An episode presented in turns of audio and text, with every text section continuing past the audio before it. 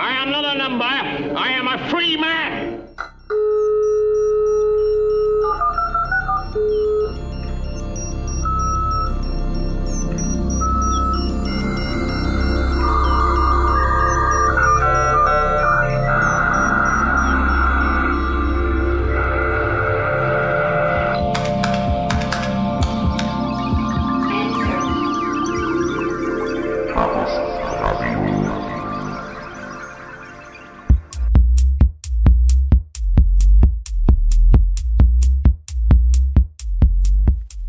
Hello and welcome to Chaos Radio, the international edition. This is the second interview of the Chaos Communication Congress. My name is Tim Pritloff and my guest today is Joi Ito.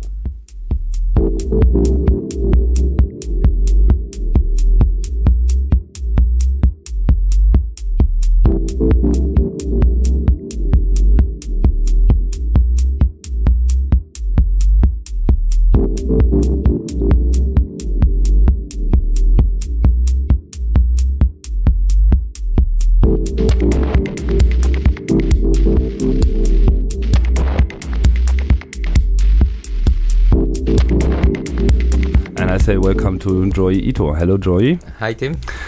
Yeah, it's good to have you here. Actually, for the second time at the Chaos Communication Congress, you had a talk last year already on your emergent democracy paper, which was more or less the one of the reasons why we were coming to you.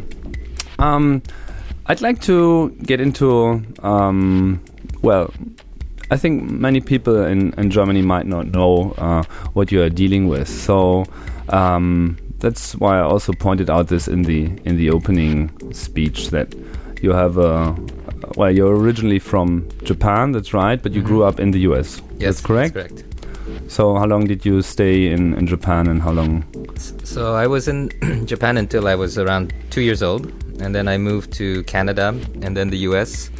And then I moved back to Japan in junior high school and high school, and then went to the US for college, and I dropped out and became a disc jockey, and then I moved back to Japan. You dropped out of the university. Why did you do that? Well, first I was taking computer science, and then I realized that I didn't want to learn computers in school, so I dropped out once, and then I started physics because I thought maybe it would be better, but I found out that it was a machine just trying to train engineers and not scientists, so I dropped out again in Chicago and I started working in a nightclub in Chicago before I dropped out, but that's where I ended up. You started that nightclub yourself? No, the nightclub I worked at in Chicago was called the Smart Bar, which is kind of a punk alternative music place, and my main place was at the Limelight in Chicago. But then I started a nightclub in Japan and invited the staff from Chicago to join me, and I ran it for about a year in Japan. Mm-hmm. Was this also part of the house music scene? Or? Yeah, the house was just winding down. They still had a lot of the house places, but the great thing about Chicago is that it has very few tourists. So most of the cool clubs are made for people like our club who come every day. And so when you come every day, you can have a very wide diversity and genre.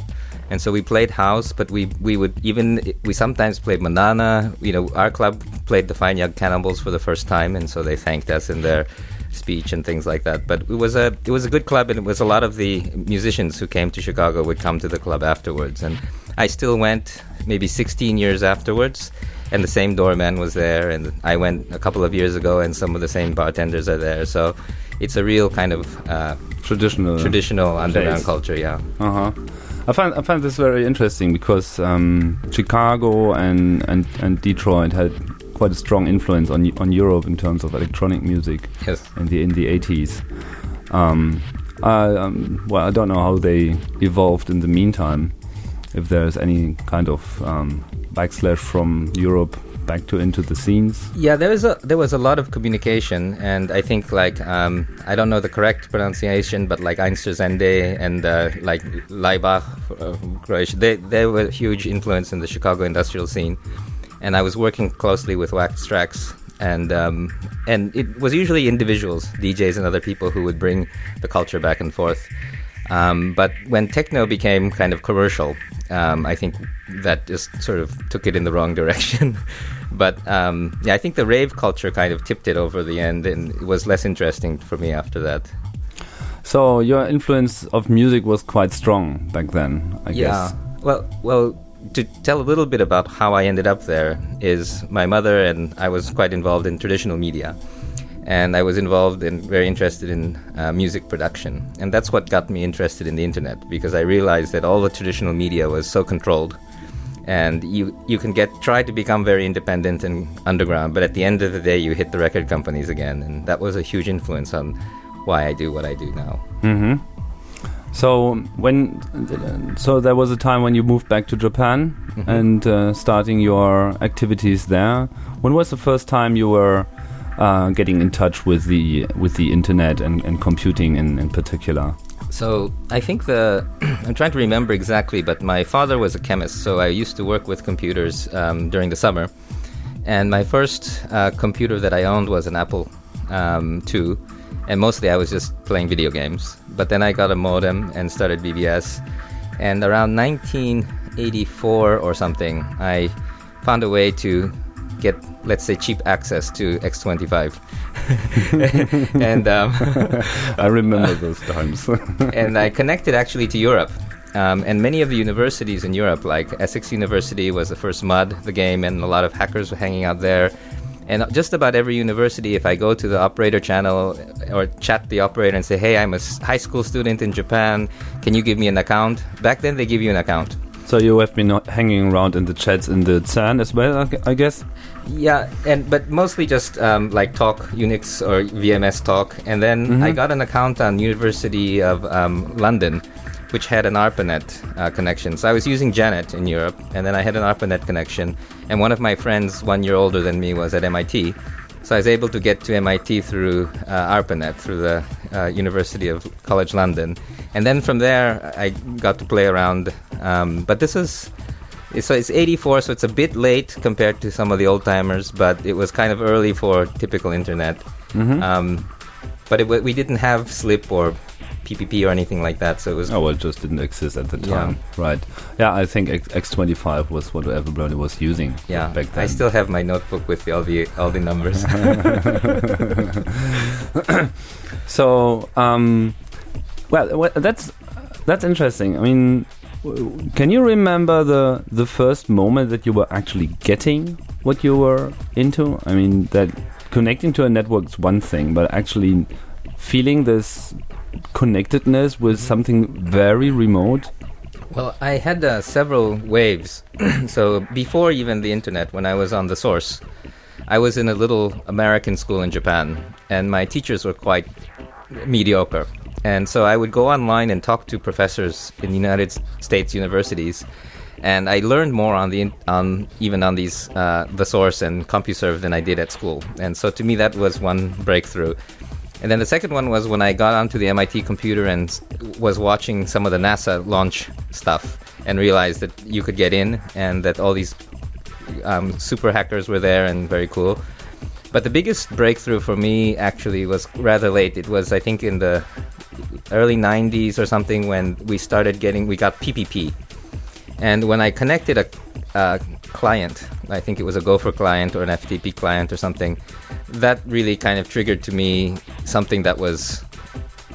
I finally got where it was going, I think, when we got the SLIP and PPP connections. I always thought it was about connecting, but what happened when I got the PPP connection or the SLIP connection was I realized that all the stuff we were doing in music and in television and all of this was just going to end, and it was going to change. So that's when I really dropped everything else and just focused on internet.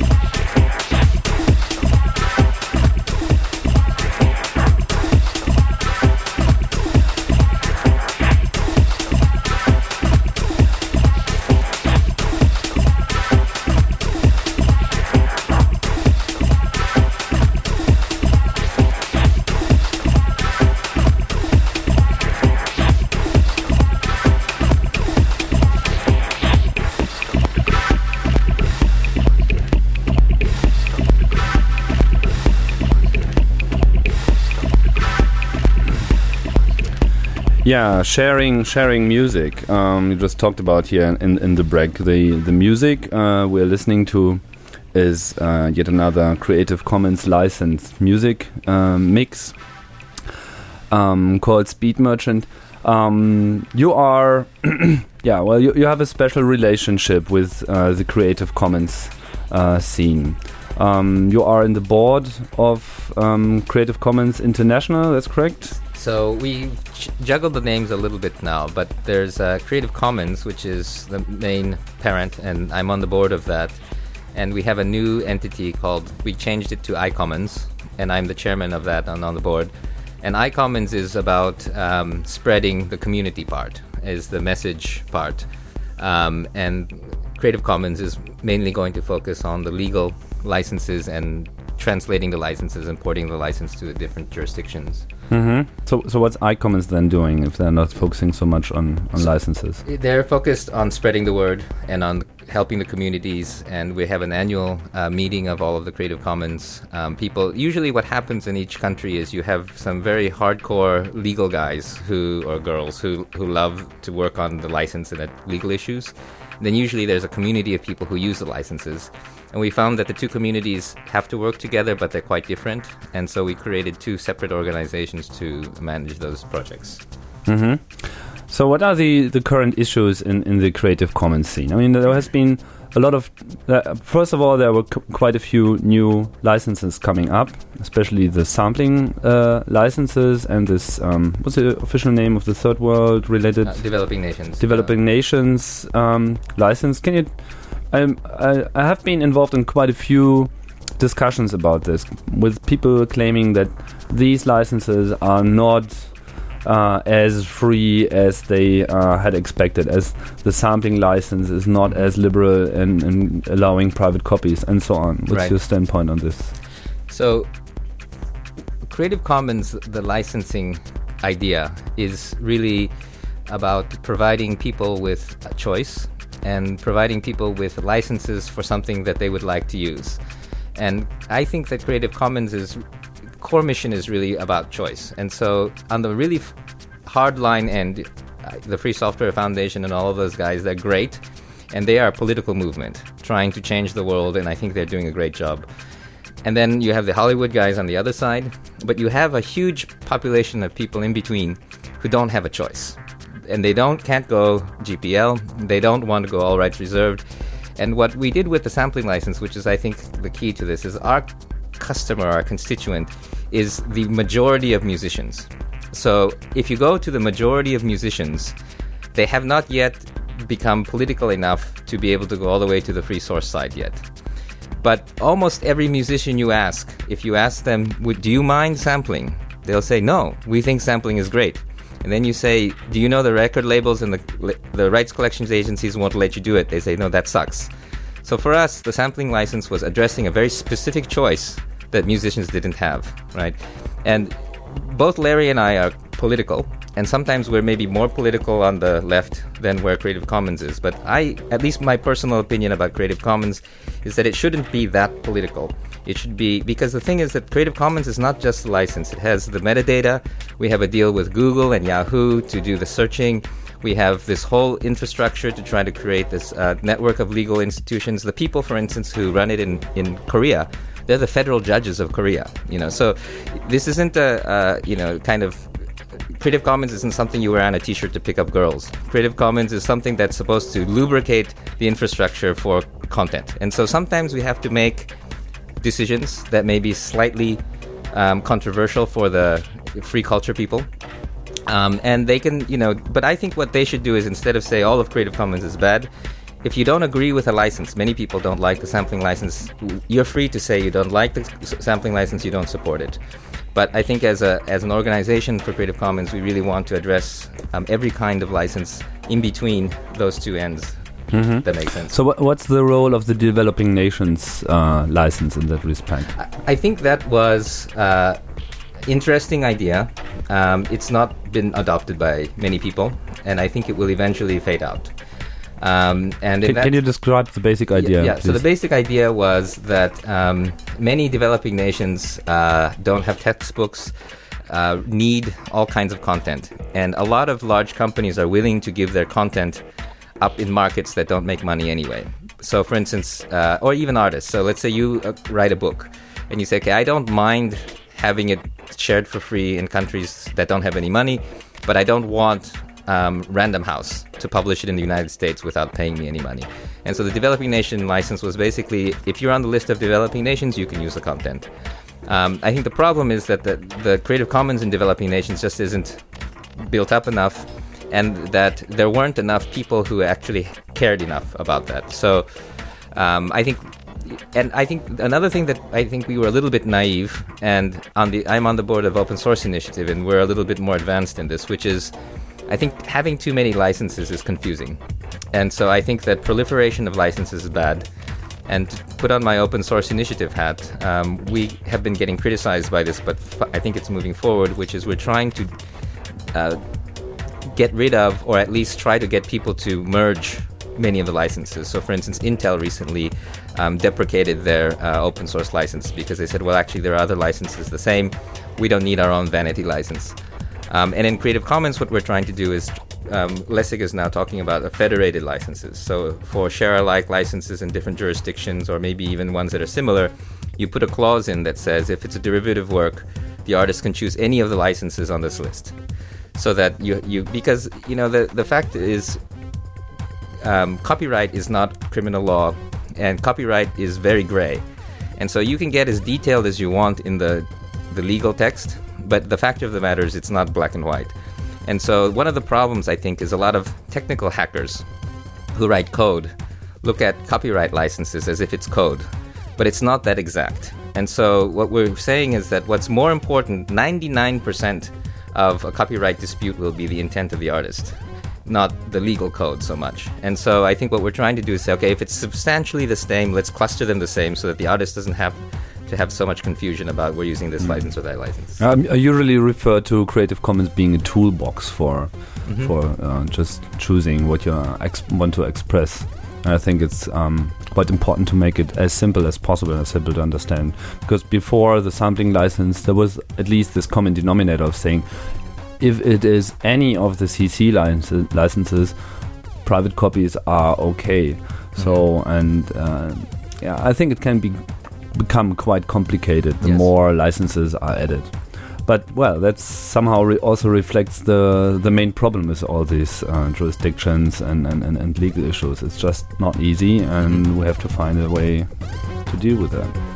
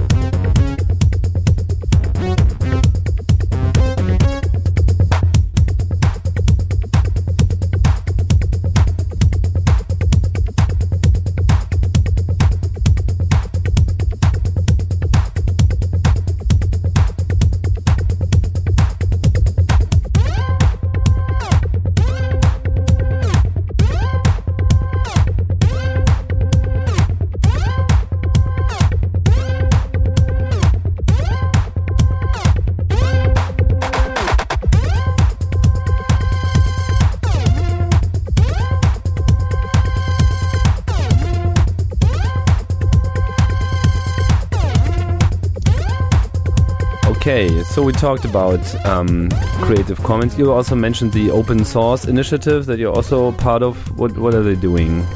So the Open Source Initiative is originally it was organized mainly to approve or to set a standard for open source licenses.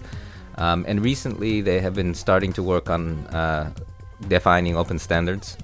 And a lot of the reason why I got involved was many governments, local governments and companies have finally decided, okay, we're going to do open source. And for instance, there are local governments that are doing requests for proposals for open source or open standards and things like that. But the definition is not that clear. And a lot of people who don't have open source say they're open source. And it's also important to discuss what it means. And open standard actually is, I think, also very important because I'm strongly against software patents. And I think that the whole issue of encumbering technology by using the, and the Japanese, like Sony, is very notorious for doing this, and really to educate not so much the geeks, they are important, but really to educate the policymakers and the corporate executives. And so that's one thing I was doing, and also regionally in Japan.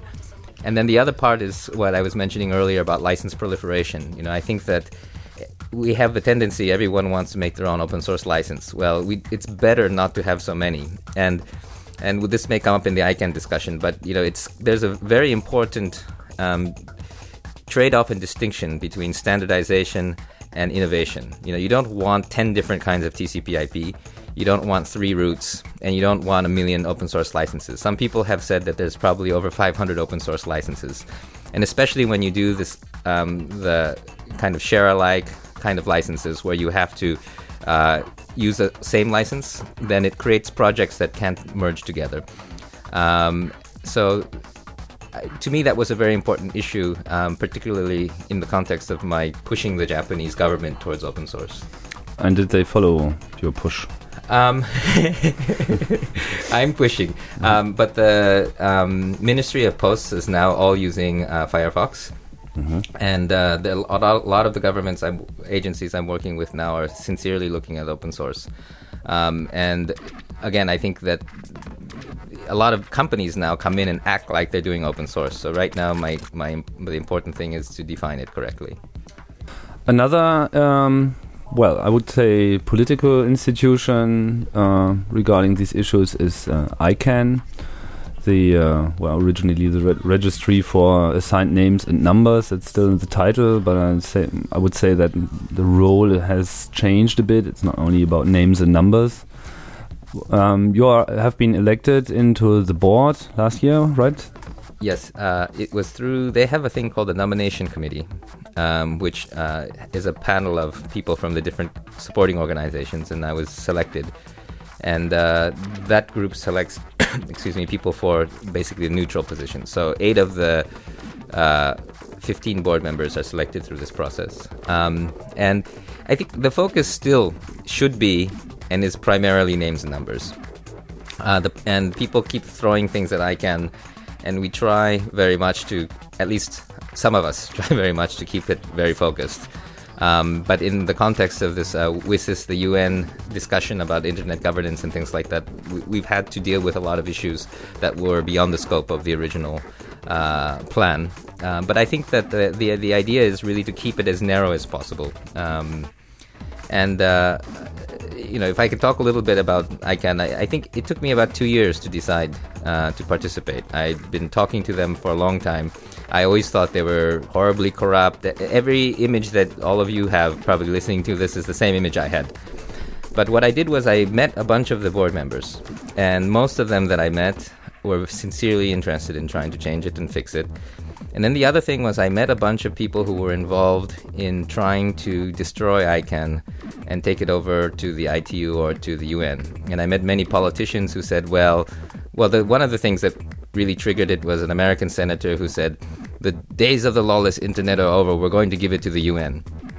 And this really scared me. And then I talked to the UN people and I talked to the ITU people, and some of them are good people, but generally it's one country, one vote, which can be captured. And it's also a lot of influence by the telephone monopolies. And I could see this, that even though ICANN had many issues, that it's still something that I can participate in. I can't participate in the WTO. I can't participate in the ITU. I can't go to a UN meeting and speak for an hour. So we all have a very long tradition here, especially in the 80s, fighting against all these telecom monopolies. And yes. I think we can be pretty happy that's at least gone a bit.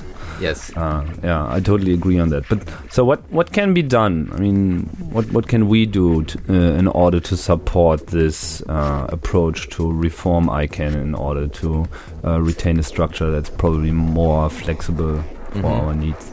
Well, I think that the ICANN process has changed every year, and every meeting I think is getting better.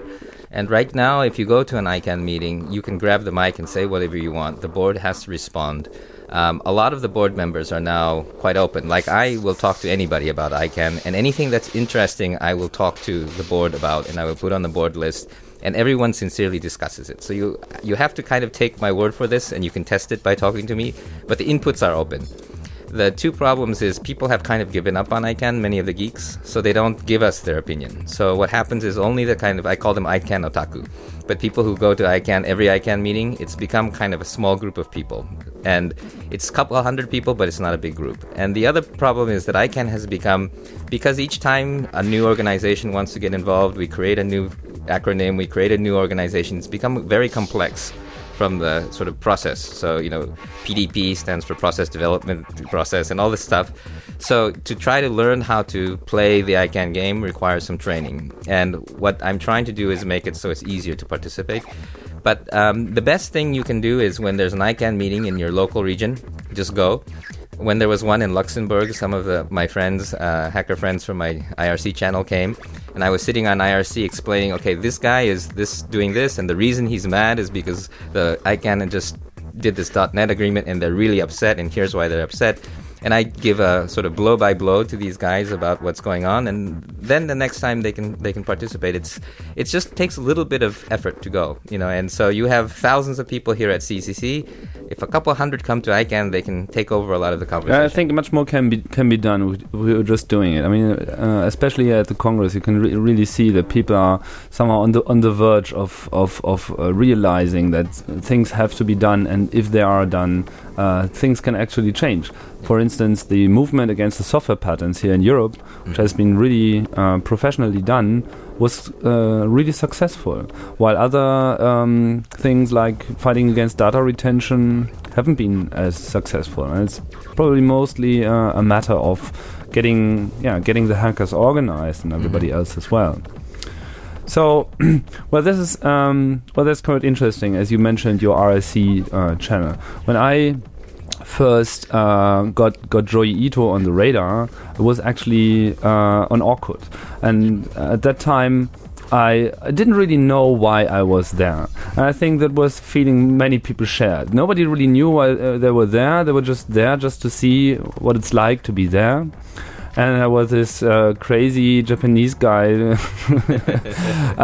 who collected friends, and I think you were the first to hit the 1,000 friends mark, which actually kept you from getting new friends on Orkut, isn't it? Yes, I hit the limit, but it was because I wasn't doing it seriously, so I feel kind of bad, because what happened was when Orkut came out, it was already not the first social network, so there was already Friendster and all these other things.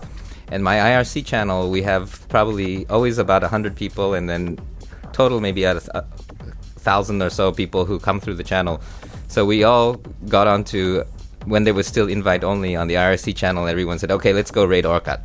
And we made it kind of a game. So it quickly became useless. So you're actively using all these social tools. Like IRC, I would call it a social tool as well, because chatting is just a social thing. You also have your wiki running, and you have been preparing your talks there. What's your experience with using all that and having this super public life? Well, I enjoy it. It sometimes becomes an overload of information, but one of the things that I do now is that with Instant Messenger and IRC and all these other, and SMS, I pick at least 2 or 3 days of the week where I schedule nothing, and I open up my computer and I have the presence of hundreds of people, and I just choose people in the order that I need to talk to them. But what's quite important about this method, which is asynchronous, or we call it polychronic instead of monochronic, is that you can have one conversation through the whole day. So I'm talking about podcasts with you, and then I find somebody else to talk, and then the conversation continues, goes on to conference call, goes on to Skype, goes back to chat. And then if you have a normal day, from my normal Japanese business day, which is I have 15-minute meetings, 30-minute meetings, and 1-hour meetings, like 10 or 12 through the whole day. And each meeting has nothing to do with the one before. Some meetings don't mean anything by the time they happen. And even though you only need 15 minutes, sometimes you have an hour. And so it has very low context and very wasteful. And so it's difficult for people who really need to get to me, but this kind of instant messenger, presence-oriented business style is actually very efficient if you use it well. And so it's it requires a little bit of effort, because you have to learn how to say no, and you have to be able to switch it off. But it turns out to be quite good, and I'm also using World of Warcraft. And there is the next message coming in right now. I totally agree, because especially organizing our events has been almost impossible without these tools. And a couple of years ago, we totally switched over to using instant messaging, chats, and wikis, in addition to the traditional mailing list style, which doesn't really help much. Yeah. So, well, in your keynote talk, you had a list of points. We're getting back to this, but one of them was supporting anonymity and privacy of the individual. How does this get together with using so many social digital communication tools? How can privacy be achieved in this in the digital world? Well, I think that in my talk I was talking more about the profiling aspect of privacy, but to switch a little bit to the personal aspect of privacy, I think that what's scary to me is not all of the information on Google.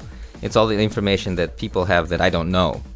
That's actually much more dangerous. And so for me, when I write my blog, anything I have to say, I'm on the first page of results. So somebody can criticize me as much as they want, but I have a voice and I can argue back, right? So the worst thing is to not have a voice. And the more public you make yourself, and I've told the same story over and over again, I'm consistent, right? So anything that anybody says that's not true looks quite inconsistent from my personal thing. And this isn't the best strategy for everyone. But for me, if I'm going to be public anyway, I might as well go extreme, because then it's quite clear what's true and what's not. I think that for other people that I know that are in my network, I know many people who I don't know their real name, but since they consistently contribute to my life or my thinking, I've built a certain amount of trust with their pseudonym. And so pseudonymity, I think, is another way where if you have something to say, it's quite strong. And I think that that's another form of communication. And I get a lot of anonymous tips too, and a lot of them come into my blog. The other thing is that once you have a public image, you build a certain level of trust. So I become a gateway. So, for instance, I wrote about a whistleblower for the Japanese power company over a nuclear mistake. But he didn't contact the mainstream media, but he saw my blog post and he met with me and told me all this information about the nuclear problems. And then I helped negotiate with him to find him a good reporter that he could trust. And so I think this anonymity also is kind of interesting, because once you become somewhat public, you can also be a gateway to anonymous people or pseudonymous people. But I think the primary thing on my talk, though, is I'm not really a high-risk person. I'm public enough so that it would be quite difficult, not impossible, but quite difficult to kill me or torture me without everyone knowing this. But I think what the people immediately yes, the wait stop no, no but the he the, locked off the chat. But the people who I think need to be protected the most are like the bloggers in Iran, or the political movements in Zimbabwe, maybe some of the Chinese. And the problem and the thing that I really need to focus on is that we don't want to create some kind of technical change in standards or in architecture that makes it easier for the authorities to take away anonymity, or makes it impossible for anonymity to exist. Mm. Well, I just recall there has been this incident in the Wikipedia with this one entry. What was the name again? You know, recall the journalist who was accused of having something to do with the assassination of JFK, right. Which he hadn't, but it was on Wikipedia. So there was some kind of arguing about it, and the English Wikipedia now has introduced a change in the way the wiki is configured, so that people who are not logged in can't create new articles, but they can still edit existing articles. I don't know if this change really makes sense. But there are other cases where people sort of think that information that has been contributed in articles regarding a certain person should be there. And they're requesting having it erased, and probably even erased from the logs of the Wikipedia. What do you think about this, and how does the idea of the open encyclopedia and privacy mixes? So that's an interesting point. I think that there are people who have legitimate concerns, but I think that the value of having everything open exceeds the cost. So I think that it's more about literacy of the reader than it is a problem with the system. And I think that the new generation will be smarter. Wikipedia, you should not compare a living organism with some dead wood. You know, Wikipedia is an organism that's alive. Sometimes it has a bad day, but you can go read through the logs and make your own decision about. So you have to learn how to read Wikipedia. Wikipedia is a community of people, and the current page is just a certain state and instance, right? But the IBM test on Wikipedia vandalism of people erasing pages, they calculated it's a 5-minute average mean time to fix vandalism. And it's actually probably faster now. This was several years ago. And so, you know, we were talking about the internet being best effort. And the old days, the telephone company guys would say, oh, best effort isn't good enough. You need 100%. And they would charge you so much money for that 1%. And Wikipedia is the same way. I think that it's not 100%. But the problem is, so neither is Encyclopedia Britannica. And if there's a mistake in Encyclopedia Britannica, you're stuck with it for a long time. And so I think it's really, you know, Wikipedia should not be looked at. The problem is everyone looks at it as if it's a book. It's not a book. It's a community. And so censoring the pages or removing or creating some kind of artificial infrastructure to me sounds a lot like censorship. And my whole thing about censorship is we have free speech now. We want to create voices. You don't censor the opponents. You argue with them and you beat them in public. And if you censor them, if you look on blogs and something like that, you can erase everything, but the bloggers will the more you censor, the more they'll talk about it. So I imagine if you took a Wikipedia article down because of some kind of bad comment, it will be all over the blogs, you know. And so there's no way to stop it. The best way is to get your own voice and argue. I'd like to get back to, well, where we are right now, the Congress. You've been here the second time. What do you think of the event here? What's your experiences so far? Well, I think it's very unique for me. I think Congress is a good word because it's a new. It's actually old, but it's a different group of citizens that are enabled with a different set of skills and a different culture that you look at the whole group, and it's a new citizenship, I think. And I really like the speech that you started with and this theme of trying to push them into some kind of activism, because I think that well, to give you an example, I was talking to one of the guys, a diplomat that works at the UN, and he said that the personal landmine treaty would not have happened without internet. Because now there's so much communication and coordination of the NGOs that they could never do before because they didn't have the money to coordinate. So before, the bureaucracies and the governments had better coordination because they had more money. But now the hackers have better coordination because they have better communication technology. And I think that what's really impressive about being able to hack everything from computers to networks to systems, and that idea that you can hack is the kind of empowering of individuals, which I think makes me feel very optimistic. And most conferences I go to are kind of mixed between people who are literate or illiterate or turned on or turned off. And so you have to kind of speak with a very lowest common denominator, and you have to explain everything. Well, here, when I said open network, everybody got excited. And it's on the one hand, it's kind of bad because it's preaching to the choir. But to me, it's like my father saying I can't use a calculator because I have to learn it by hand. Here, you can shorthand everything and get very quickly to the very important points. And to me, that's very exciting and inspiring. Well, we are pretty openly communicating the Chaos Communication Congress as being a hacker conference. What's your standpoint on the term hacker? What's coming to your mind if you are thinking about hackers? Well, I now have gotten used to the two definitions. So depending on who is saying hacker or who I'm saying it to, it just means two different things. There are many words like this. And so for me, a hacker is somebody, the way that you describe it, but is somebody who is willing to... So my favorite thing is what I learned from Timothy Leary, which is question authority and think for yourself. And then... The third thing that you have added to that is question authority, think for yourself, and hack. And I think hacking is part of that, but then it includes a lot more action than just thinking. And so I think that this whole hacker culture and the word is really what we need to cause the revolution that we have to have. And so I love the word, and I love the experience that we're having here. Mm-hmm. So in your opening speech, which, well, we were getting to, this was really very easy to communicate with you. We just dropped the line in the instant messenger and saying, yeah, we want a keynote and the title should be Private Investigations, and everything else you can figure out yourself. So what was going through your mind with this request? Well, since I had been here last year, and last year I didn't really know what to expect. But after listening to some of the discussions and meeting the people, I realized that really this was a completely different kind of switched-on crew. And I really looked at the program, and I thought that this opportunity to kind of make a comment at the beginning, that was the most honorable thing that I could imagine. And what happened for me was I had to go back and I thought about everything from scratch. So I went through my brain and thought of every single thing that I thought was important in my life.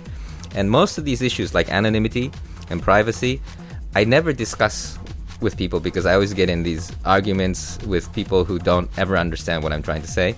So these are kind of taboo topics for me. And what was great about this this opportunity you gave me was I got to hit all of the topics I never really get to talk about. I mean, you can talk about Creative Commons and you can talk about blogging, and I get very close to talking about the really hardcore issues. But in this at this conference, I got to hit each one directly on the head. One of the points you had was voice is more important than votes, which more or less also relates to your emergent democracy thesis, if I understand it right. That like the public discussion is in the end much more important than any kind of election. Mm-hmm. I mean, I think general trust in election and especially in election results mm-hmm. is on an all-time low. Yes. Anyway, what are the channels you see currently and in the near future where this voice can be heard? I mean, we had weblogs, and you're also very, very actively blogging yourself, and you're involved with Technorati, the blog search engine, and Sixapart, who's actually doing blogging, hosting, and creating the software. What other formats do you think are appropriate? Because I have the feeling that this text-based internet is not addressing everybody. Yes, I may be misquoting, but I think it was Napoleon who said, I would rather write the country's songs than the country's laws in order to change the country. And I think that what's important to understand is that each human being has a different input source that they use. And actually, I think things like culture and music grabs hearts and minds more than text. And so one of the key things that Lessig is pushing for right now is to try to free up video. Because right now with text, you have a lot of fair use in the United States. You can use it for critique and quote people without copyright. But video is quite difficult. But there are a lot of great political videos coming out, and that's actually grabbing people a lot. And right now they're using copyright to prevent free speech. I think things like podcasts, I think maybe more people will have time to sit in the train in Japan and listen to podcasts than they would have time to sit in front of the computer. They'd rather be playing a game or something or watching TV. I think that each culture has a different one. I think music is a huge one, and one of the things for Creative Commons that I'm very interested in is trying to get music directly from different cultures, because then you can start communications. And to me, there's another problem that I call the caring problem, which is it doesn't really matter what you know if you don't care, and usually you don't read what you don't care about. So if you talk to newspapers and magazines and you ask, why don't you cover China more? Or why don't you cover Africa more? And a lot of times, Africa in particular, it's because our readers don't care. And the way you make them care is through culture. And so one of the first steps, I think, is to connect people together through culture. And that part is, it's connected to voice, because you only listen to people you care about. And trust is also very important. And so, if reggae, for instance, got a lot of people interested in certain cultures that they didn't have before. And so it's all part of a very big movement, which I think is about independent music.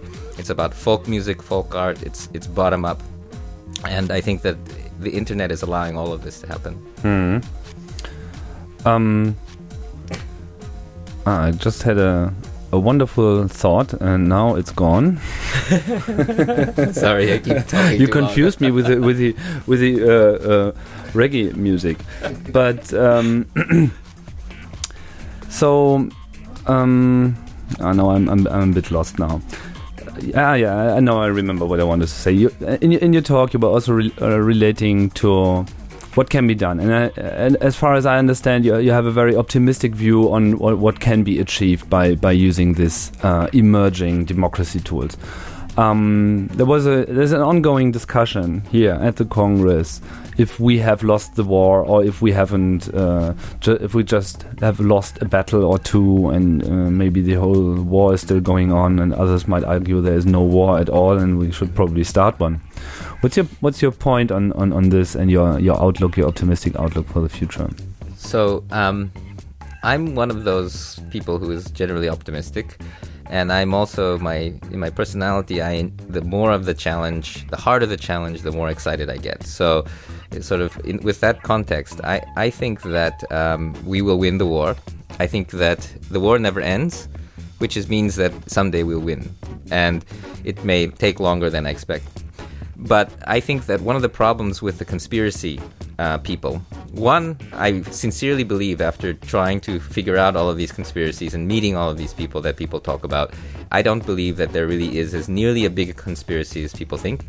And they're not well coordinated. And most of these are just normal people doing a normal job. And really it's the system and the machine and the inertia which moves things forward more than kind of scheming, brilliant minds planning the world. That's my opinion. But at a tactical level, it's also not a good idea to go around running around talking about conspiracy because, you know, you want everyone to join in and speak their mind. And one of the biggest risks to democracy is not to be able to say what you want because of fear. And this whole idea that they're smarter, they're bigger, we lost the war, unless you're a masochist, you're going to shut up. What we need everyone to start talking, to start speaking their mind. And the more you speak, the more you think. And the problem is that if everyone starts believing these conspiracy theories, they're going to switch off and try to ignore it. It's like the Matrix, right? I want to go back in and plug back in because I'm afraid. I don't want to know. And this is a natural tendency of most people. And even in the Matrix, if I was there, I would still be fighting against the machines. And I think that the problem is that some of the conspiracy guys sort of see it that way, and so to me it's very counterproductive, and it's I think you should not overestimate their intelligence and not underestimate the stupidity, because the other thing that's really interesting is when you try to hack a system, if it's not very smart, when you've hacked it, the hack doesn't work. Do you know what I mean? So if your computers, if you send in if you go into a computer and you hack the computer, but the computer's broken, it doesn't do what you want. And that's the problem is when I, for instance, I hacked the Japanese system, I got, you know, the politicians and the public and the media on my side against this national ID, and there was no opposition, but the bill went through. Because even though I was able to hack it, I wasn't able to stop it because it kept rolling even without a driver. And I think that that's actually more dangerous than having somebody with a conspiracy, because if you can identify the three people that you need to destroy or turn over or convince or whatever, it's quite easy.